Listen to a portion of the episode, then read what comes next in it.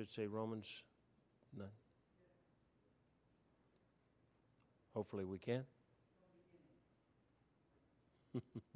All right, return to Romans chapter 9. If you see it up there, Romans chapter 9, verse 17 through 33.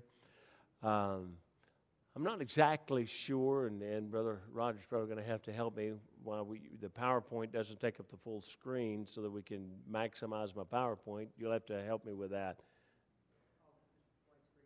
Okay. Oh, just widescreen. Well, I don't know how to do that. I have no idea how to do that. But anyway, um, all right, look at Romans chapter 9. Uh, I'm going to begin back at verse 17. We were really kind of uh, getting to that point last week. Well, I, I kind of threw some things out about it very quickly, um, but we'll, we'll pick up right there. Verse 17 says, For the scripture saith unto Pharaoh, Even for this same purpose have I raised thee up, that I might show my power in thee, and that my name might be declared throughout all the earth. Therefore hath he mercy on whom he will have mercy, and, and whom he will he hardeneth. And uh, so, we, you know, again, we're talking about uh, this passage, this chapter, talking about the sovereignty of God. But uh, it, I think you know often, uh, especially in this this present time, and I'm sure it's been it's been forever, but it just it seems like it's kind of permeating a lot more of our our teachers and Bible teachers that you hear on the radio and different things. But uh, because Calvinism is just, it's really kind of grown strong in our ranks. And so uh, when they talk about the sovereignty of God, it's just, okay, it's, it, it is, it, it comes down to the fact, and, and, and forgive me again, they, they think through our minds. And so sovereignty of God is God created you, God created you knowing that you decide to go to hell. So in fact, He created you to go to hell uh, because it really made no difference. You had no ability to choose heaven because He created you for hell, uh, because He's sovereign and God can do whatever He wants to do. And, and enough said. And, and always, it always amazes me because the people who really teach that adamantly claim to be saved. And so, uh, uh, you know, so they're okay. And it's just everybody else that God somehow selected to go to hell. And so, uh, but that's really not what this is talking about. This passage is not saying that Pharaoh never had a will or a chance for decision. It's not saying that at all. The scripture clearly tells us that he did. When Moses first approached Pharaoh, Pharaoh rejected uh, that there was any God but Pharaoh. And we talked about this last week, so I won't take much time on it, but I don't have this up there. But in Exodus chapter 5, verse 1 and 2, it says, And afterward Moses and Aaron went in and, and told Pharaoh, Thus saith the Lord God of Israel, Let my people go, that they may hold a feast unto me in the wilderness. And Pharaoh said, Who is the Lord? Uh, that I should obey his voice to let Israel go. I know not the Lord, neither will I let Israel go. Uh, his whole terminology here and everything he's saying, he said, he's just saying, uh, I, I don't think there's some other God. He thought he was God. And that's all it comes down to. He, right there, he rejects God.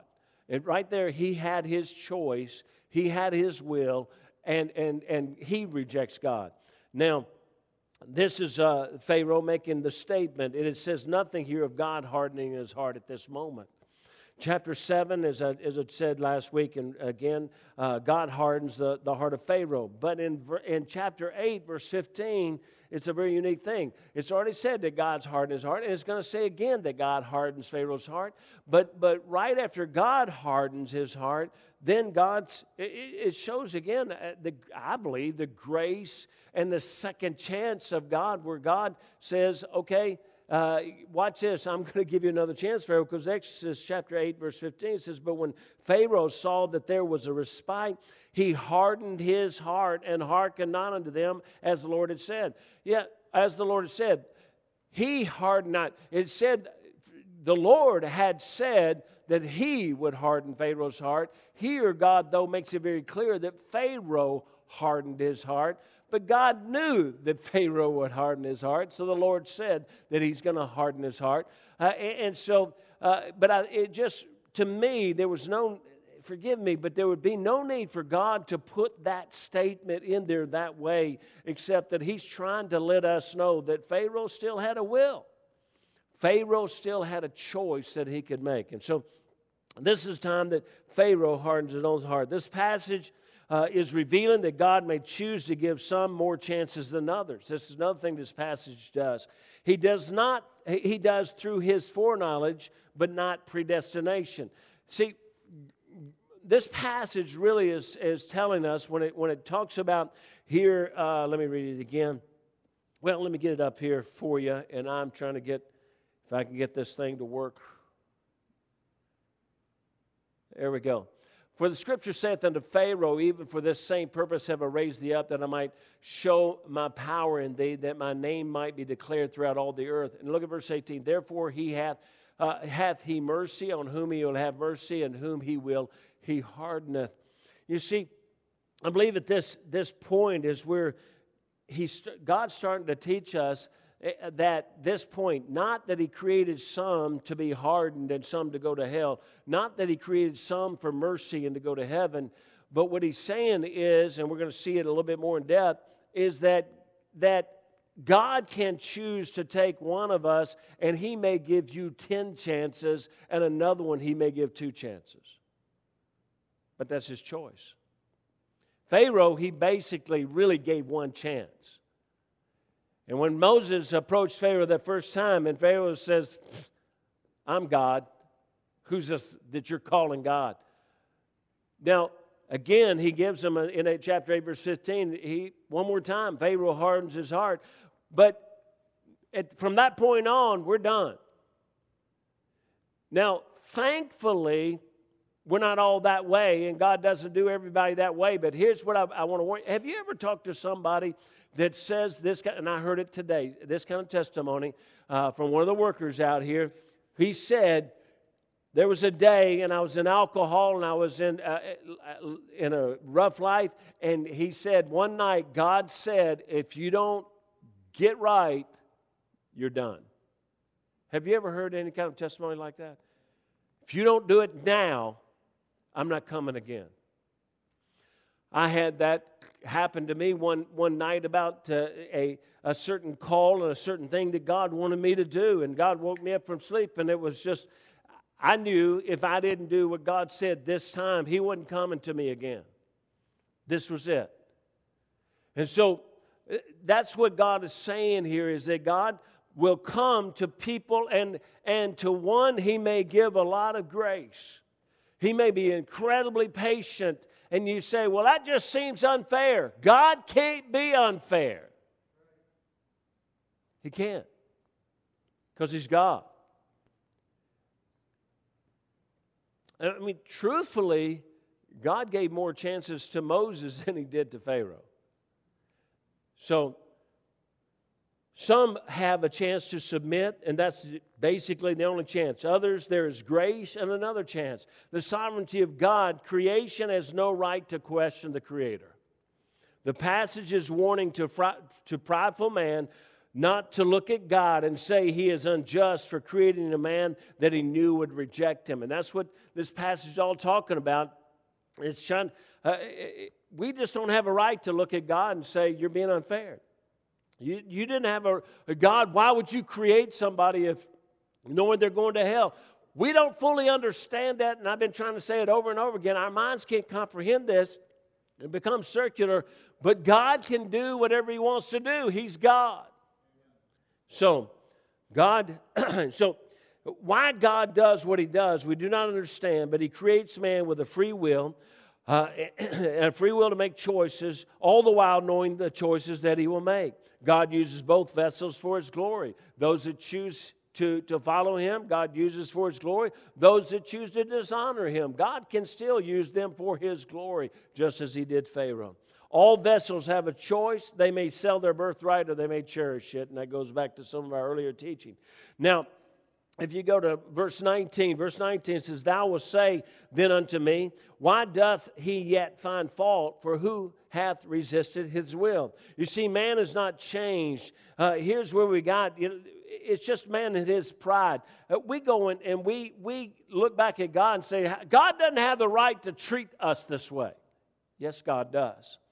You see, man is not changed. He rebels against God. And here in this verse, he's stating that, that their sin and, and their penalty is not their fault. God made them that way. Thou wilt say unto me, Why doth he yet find fault? For who resisteth the will of God? He's saying, Oh man, if God created me and, and knowing that I'm going to make these wrong decisions, well, what? I have no power in this. That's not what God's teaching here. But that's what we do because we start to criticize God. Now, verse 20 says, Nay, look at this. Nay, but, O man, who art thou that repliest against God? Uh, shall the thing formed say to him that formed it, Why hast thou made me thus? And so again, it's our pride when we look at God and we start, we start questioning how does God have the right to make me this way? Why does God have the right uh, to, to make, uh, make one guy, and it seemed like everything that he does, he, you know, he's, it just he's just got that golden touch and everything he's successful and everything. And you got the next guy it seemed like he works himself to death and it, and and nothing happens. And they're both good people. They're both good spiritual people. You ever been around those people just i mean there's just seems like everything that they do, it goes right for them. Seems like everything that they do, it's. And we look at it and we think, okay, it's not fair. God's not fair because why would He bless them and not bless this one? We don't know. And truthfully, we really don't know what blessing is. We don't know whether it is, whether a man's being blessed or not, truthfully, if God chooses to give one several chances to yield and another he gives one or two, is God evil for this? We have no right to be upset at God for what he chooses to do. It's, and honestly, this passage of scripture that we're looking at, it's much like, and I don't have that, yeah, I do, I think I do have it up here. Uh, I'm telling you, I'm out of sync without Joe Beth here. I'm just, I'm about, about at my limit right now, okay? Because I, I don't know what I'm doing. But look at Matthew chapter 20. Turn to that real quickly and we, we'll take a look at this. Matthew chapter 20. Can everybody see this okay? Uh, I think we've got them, we, are we angled so that we don't have the glare and all that kind of thing on these? We all right? Okay. Matthew chapter 20, if you take a look at this, says, For the kingdom of heaven is like unto a man that is is an householder, as verse 1, householder, which went out early in the morning to hire laborers in his vineyard. And when he had agreed with the laborers for a penny a day, he sent them into, into his vineyard. And he went out about the third hour and saw others standing idle in the marketplace and said unto them, Go ye also in the vineyard, and whatsoever is right I will give you. And they went their way. And again he went out about the sixth hour and the ninth hour, and did likewise. And about the eleventh hour he went out and found others standing idle, and saith unto them, Why stand ye here all the day idle? They said unto him, Because no man hath hired us. He saith unto them, Go ye also into the vineyard, and then whatsoever is right, that shall you receive. So when he when even was come, the Lord of the vineyard said, saith unto his steward, Call the laborers and give them their hire, beginning from the last unto the first. And when they came that were hired about the eleventh hour, they received every man a penny. But when the first came, they supposed that they should have, received, should have received more. And they likewise received every man a penny. And when they had received it, they murmured against the goodman of the house, saying, These last have wrought but one hour. Thou hast made them equal unto us, which have borne the burden and the heat of the day. But he answered one of them and said, Friend, I do thee no wrong. Did not thou agree with me for a penny? Take that thine is and go thy way. I will give unto this last, even as unto thee. Is it not lawful? Listen, is it not lawful for me to do what, what I will with mine own? Is thine eye, is thine eye evil because I am good? This, of course, this is, you know, this is a parable about salvation, uh, but it's also a parable about the, the sovereignty of God. God saying, look, I, I'm the good man, and, and if I choose to, to look at Kobe and give, because he showed up, and he showed up at the 11th hour, and I choose to give him a penny, give him the same amount as I give Brother Kenzie, and he's been working all day, and we look at it and say, that's unfair, that's unjust. No, that's the right of the goodman. That's the right of God to do that. He has that right to do it. You know, we in America, we get all upset because somebody else is blessed a little bit more than we are. Uh, do we ever stop and think how blessed we are compared to most of the rest of the world? I mean, why did God choose us to be born here, to live here, to grow up and experience what we've experienced here? Now, the Lord is emphasize, emphasizes all this that we're just talking about. He does this with, with uh, let's see, I forgot to go through these, and sorry about that. Verse 21. Verse 21, back at our original passage in chapter 9 of Romans, hath not the potter power over the clay, the same lump to make one vessel unto honor and another unto dishonor? This verse is dealing again with the foreknowledge of God. You see, even though God knows in foreknowledge that a vessel will choose dishonor, the potter still makes the vessel and gives it a chance. Now, there's a wonderful passage of verses in verses 22 through 24. Uh, as we look at those, verses 22, it says, What if God, willing to show his wrath and to make his power known, endured with much long suffering the vessels of wrath fitted to destruction? Now, that, this is a really a great passage. God makes all vessels knowing the choice they will make, and He endures some with great patience. For somehow I believe He separates His knowledge, His foreknowledge, from the people, and therefore giving even those who will refuse Him another chance. I believe this is what we see in Pharaoh. He rejected God. God then hardened his heart, but then it seems that God gives Pharaoh another opportunity, but Pharaoh hardens his own heart this time. It, it, this is such an important thing. This shows the, incredible, the word, word used here is long suffering. If you see that on, in verse uh, 22. But God, that's incredible patience when God is patient and gives other opportunity to people that in his foreknowledge, he knows they're going to reject. Does that make sense to you? I mean, it's one thing to have patience, always hoping that they're going to come around, always pleading that they're going to come around and believing they're going to come around. And again, I can't explain how God separates his foreknowledge from free will. I, I, I really can't understand how he separates that, but somehow God, in this incredible mind of His, He is even patient with people that He knows are going to ultimately reject Him. That's amazing. That's amazing how He, he has long suffering for these vessels. Verse 23 says this and that he might make known the riches of his glory on the vessels of mercy which he had afore prepared unto glory, even us whom he hath called, not of the Jews only, but also the Gentiles. Now, in verses 22 through 24, we see the patience of God, we see the mercy of God. But notice, watch this, no matter what the vessel does, it was all for the glory of God. Whether the glory was, uh, the vessel was for honor or for dishonor, still for God's glory. Every creature is created for God's glory, and God can and will use even rebellion to bring Himself glory. That's an amazing God. Even those that rebel against Him, He still can use that for His glory. Now, notice especially verse 24. Please grab hold of this. This when when I saw this, and maybe and I don't know if I'll be able to explain it, but so much is this is so much used for predestination and god chose some for heaven chose some for hell. Listen to this. The jews were god's chosen people. Amen? They're amen? Let me help you. They are yes. They're god's chosen people. Watch this. So they could not have been made predestined for destruction they were his chosen people.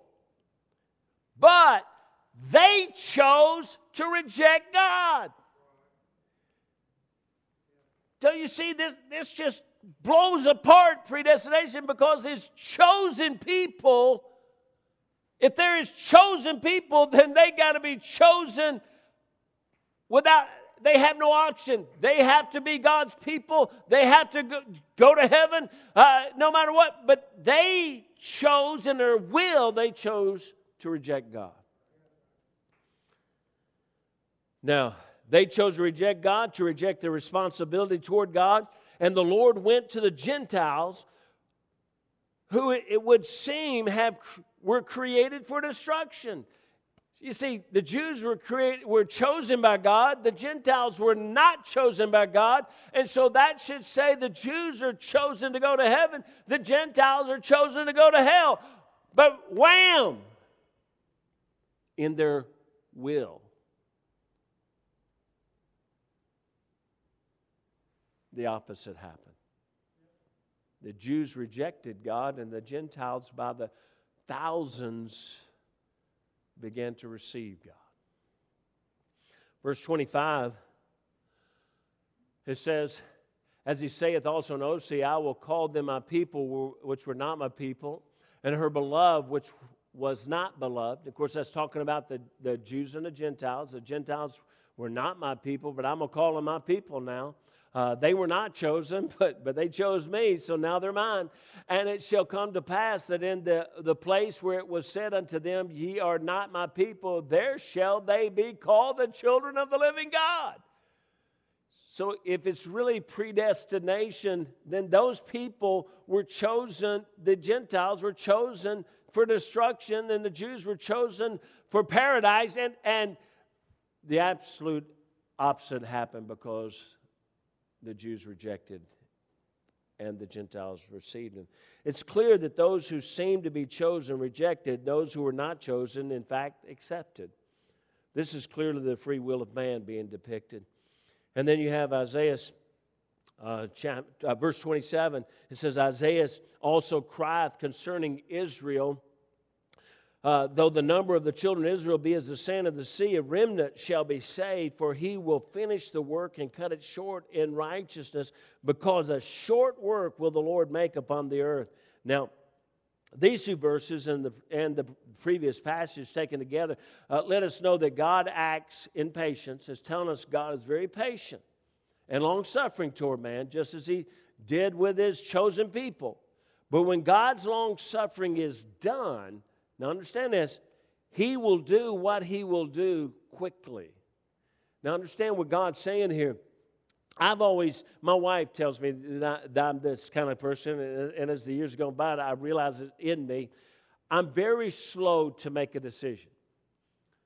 I've been for two months talking to people and walking. I've walked out that parking lot 40 times and I've gotten prices and I've gotten things and I've debated and I've tried to think what to do and I've talked to the Lord and I've gone back and forth and I've gone back and forth and gone back and forth about what to do about that. It, it doesn't look good back there. Did y'all see back there where it's. But when I decide we're going to do it, now it's just put the pedal to the metal because I'm going to get her done because no, no, it's no more messing around. The decision is slow, but when the decision is made, get out of the way. And Joe Beth jokes with me all the time. She always says she always knows when I start car hunting. She said you just you, she said you get that look and that you know it's just something. And she said I know that you're going to go. It might be a year or two. You're going to go and you're going to be thinking. You're going to be looking. You're going to be talking. But she said I know the day that you decide you're going to walk out the door and you're going to come back with something. And that's just, that's just who I am. The truth is, that's exactly what God is talking about right, right here in this passage. He's, he's, he's saying that, uh, uh, verse 28 says, For he will finish the work and cut it short in righteousness, because, watch this, a short work will the Lord make upon the earth. God just saying that, look, okay, I'm being very patient with this old world. And I've been very patient with individuals. And it's something we've got to get across to people. God is a God of grace and of mercy and a second chance. But I beg you, He's also a God that will come to you and say, You reject me one more time, and I'm not coming back. And when he does that, I'm just telling you, it's coming now. Judgment's coming now. There's something going to happen now. He doesn't piddle anymore. Man, he's been patient. It, it's like it's like if you believe in the rapture, it's like the rapture. Do you understand how quick a twinkling of the eye is? Now, he's been patient and he's been holding up and he's been waiting and he's been waiting. But when he said, now, it's faster than we can think. A, a twinkling of an eye, it's not a blink, it's not, it's like a sparkle in your eye. Now, this is what the Lord is saying. He has been patient, long suffering, so it appears He will not act to bring righteous judgment. In this old world we live in, do y'all ever figure, feel like sometimes that the, the ungodly, the wicked, are just never going to be judged? Do you ever feel that way sometimes? It just, God, are you ever going to do anything about this? Are they just going to get away with this forever? No, let me help you. I feel that way too at times, and I realize, no, it's not. Sin, when it's finished, bringeth forth death. And when judgment comes, it's coming quickly. God has shown amazing long suffering, but when their judgment comes, it will be a short work. It's not like he's got a, okay, let me try to figure out a way to do this or let me do it gradually. No, he's just saying, you know, when, when it's done, it's done. It's like, it's like Ahab and Jezebel. When God was done, man, they, they had some reign and they hurt a lot of people and they seemed like they were above punishment. But you know, when Jezebel was in that window and he hollered, throw her down, she took a flight. And look, the ground came quickly. And the dogs licked her blood. And so, verse 29, as Isaiah said, said before, except the Lord of the Sabaoth had left us a seed, we had been as Sodom and been like unto Gomorrah. And again, this verse is illustrating how fast he, he brings judgment. If not for the grace of God and the patience of God, all Israel would be as Sodom and Gomorrah. That's what he's saying. He's saying, Do you understand that, that when judgment came, it, the fire and brimstone rain, bam, it came. It, it's right now. The angels are telling, you know, Lot, you got to come now because when it starts, it's going to end quickly. And, and if not for the grace and mercy and patience of God, America would be a Sodom and Gomorrah and America will be as Sodom and Gomorrah. It's just a matter of time when it's going to be because we're going to be destroyed as by fire. And so it, it, I, I, believe it's going to come in a moment. And uh, for the judgment, it's going to come quickly. So God was patient with those cities, but when judgment came, it came in a moment. Now, finally, verses 30 through 33. You see those verses 30 through 33. It says, What shall we say then? that the Gentiles which followed not after righteousness have attained to righteousness, even to the righteousness which is of faith. But Israel, which followed after the law of righteousness, hath not attained to the law of righteousness. Wherefore, because they sought it not by faith, but as it were by the works of the law, for they stumbled at the, that stumbling stone, as it is written, Behold, I lay in Zion a stumbling stone and a rock of offense, and whosoever believeth on him shall not be ashamed. Now, very simply, we see that the Jews, even though the chosen people of God have no claim on salvation as a national right, or right because they are God's chosen people, they rejected the way of salvation. This, this passage is really saying they rejected the way of salvation. They sought salvation by works and lost it. The Gentile was presented salvation by grace through faith, and they received it. The Gentiles were following after idols, and, but in humility, eh, they accepted the truth of Jesus Christ. The Jews served God but rejected Christ by faith and continued in their, in their pride performing works for salvation. And that's what God's saying here. He's saying that the, the Gentiles came and by faith, the, the Gentiles didn't live half as good as the Jews. And, and that's something we got to be careful of. You know, we try to live righteously and we try to live holy and we try to teach that in the church, probably more so than the average church does. And, and we're concerned about uh, the different things that will take us to the world, and, and we understand the scripture to, to come out from among and, and be separate, saith the Lord, and touch not the unclean thing. And we don't want to touch the unclean thing, but, but we have to understand that the Jews, they, they lived a righteous life, but they trusted in their righteousness. Now, never, never, never uh, get caught up in the fact that somehow your righteousness is earning you your place with God. It does not. Everybody we bring in there, we've had more this week to get saved through the food bank. But when they sit down across from me and, and, and I talk to them, man, I try to make this so clear. You do not work to get to heaven. You get heaven by gift. It's a free gift of God. But watch this the work comes because you have heaven. Now, what shall we say then? That the Gentiles which followed after righteousness have attained to righteousness, even the righteousness which is of faith. The Jews look for a lion to come and conquer, but God sent a lamb as a sacrifice. The Jews wanted the Messiah to come in power upon a throne, but God sent a lamb to hang on a cross. And the Gentiles believed in that lamb, and the Gentiles believed by faith that they could be saved as a gift of God. They didn't live as well as the Jew did. They didn't they weren't they weren't as holy as the Jew, but they knew that they needed God. They knew they were a sinner in need of a savior. The Jew on the other hand lived in his pride. And he wanted the Messiah to come the way he wanted him to come. He wanted the Messiah to come in power upon a throne. But that's not the way he came. It came as a lamb to hang on a cross. And they stumbled, and what it's talking about there at the very end, they stumbled at that lamb. But anyone who believes in the lamb shall never be ashamed. That's what the last part it says a stumbling stone and a rock of offense. They stumbled at the lamb. That rock of offense, Jesus is the rock, of course, but Jesus is also the lamb. If you could kind of take that rock and shape it into a lamb, that's who they stumbled over. They stumbled over Jesus. They just couldn't, they couldn't let go of their, their holiness, their righteousness to get them to heaven. They couldn't turn loose. They couldn't, they couldn't accept what, what we were going to find and we're going to see in Romans chapter 11, verse 6. If, it of, if it's of grace, it's no more of works.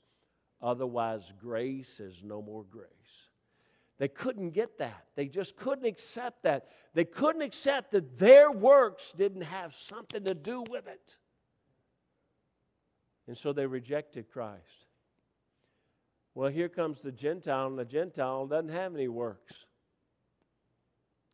You know, everybody that walks in my door and everybody that I talk to on the street and everybody that I talk to wherever I go, if they know that they're a sinner, then they don't really have a tough time getting saved.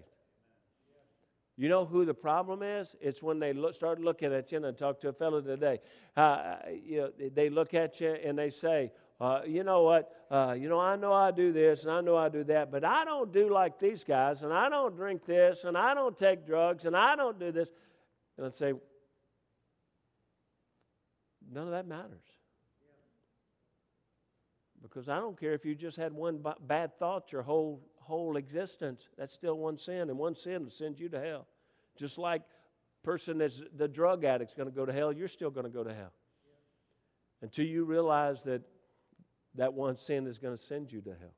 And that's what the Jews could not accept. They couldn't accept that this thing was by faith in Jesus Christ, that Jesus had come to pay for it all, so they stumbled at him and watch at the very last, it says, Whosoever believeth him shall not be ashamed. God's saying, if you'll just trust by faith in Jesus Christ, there'll never be a point where you'll say, I'm ashamed that I trusted Christ. He failed me. He said he'd take me to heaven, but he didn't. That'll never happen. He made a promise, but he didn't keep it. That'll never happen. You'll never have a reason to be ashamed of Jesus. All right. And listen, y'all, somebody mocked me about 805 earlier. It's 802.